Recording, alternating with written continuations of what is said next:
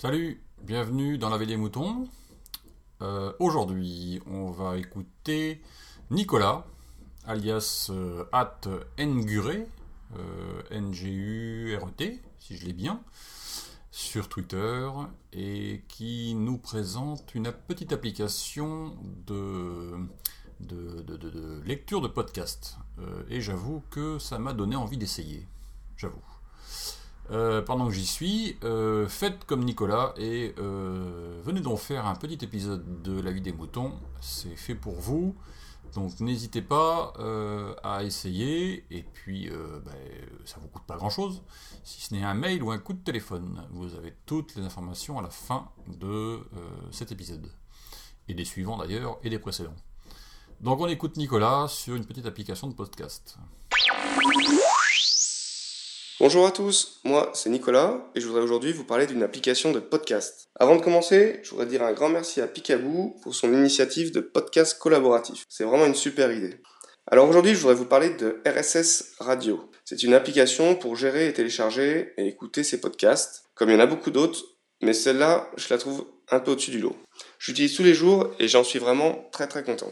Alors bien sûr, elle permet de faire ce que font toutes les applications de podcast, télécharger, écouter, gérer ses abonnements. Mais en plus, vous pouvez faire, vous pouvez, la personnaliser de façon importante. Par exemple, euh, la playlist peut se gérer de façon complètement automatique. Euh, Lorsqu'un nouvel épisode est publié, l'application le télécharge, il peut l'ajouter automatiquement à la, à la liste de lecture en cours. Vous pouvez choisir de l'ajouter tout en haut de la playlist, en fin de playlist ou juste après l'épisode qui est en train d'être lu.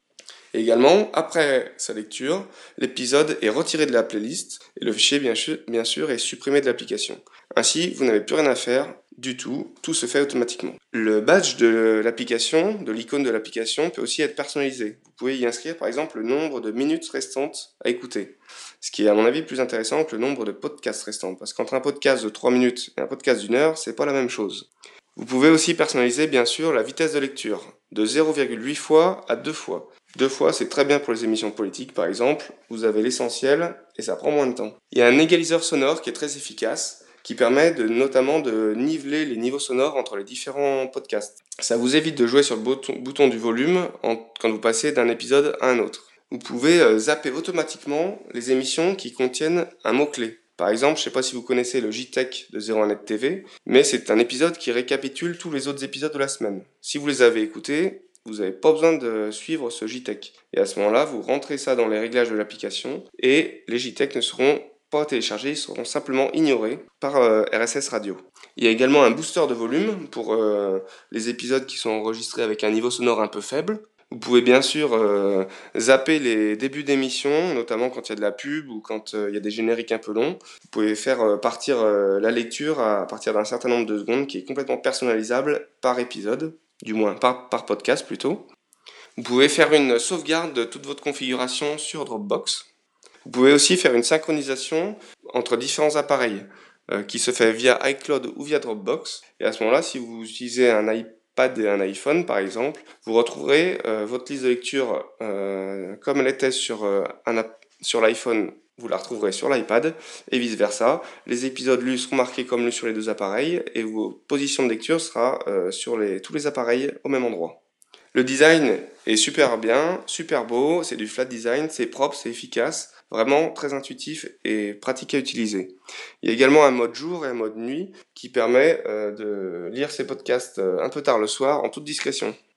Tout ça pour vous dire que l'application est vraiment intéressante, euh, facile à utiliser, pratique et très personnalisable. En plus, le développeur est très à l'écoute de ses utilisateurs. Je lui ai fait plusieurs fois remonter des demandes de nouvelles fonctions ou des corrections de traduction et il est très à l'écoute. L'application est gratuite avec une version limitée, avec un peu de pub et notamment un nombre limité d'abonnements. Mais pour 2,69€, vous avez la version complète et en plus vous soutenez le développeur qui vit uniquement de ses applications. Il a d'ailleurs d'autres applications comme une application de dictaphone que j'utilise pour enregistrer ce message, une application qui s'appelle iSeater de Babyphone et une application qui s'appelle Speedgraph qui permet de voir votre vitesse de déplacement instantanée. J'espère que j'aurai réussi à vous convaincre en 3 minutes de faire l'essai de cette application, RSS Radio. Elle est fantastique et, et surtout très efficace.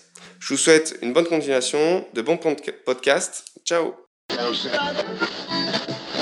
Exprimez-vous sur la vie des moutons, le podcast participatif. Abordez les sujets que vous voulez, faites partager vos envies, vos idées, vos colères ou vos coups de cœur. Comment faire? Envoyez un mail à picabou, p i c a b o u b x gmail.com avec un fichier MP3 de 4 minutes maximum. Vous pouvez aussi faire votre enregistrement via le répondeur de la vie des moutons. Le numéro est le suivant 09 72 47 83 53. Je répète 09 72 47 83 53. La vie des moutons, le podcast fait pour vous et par vous.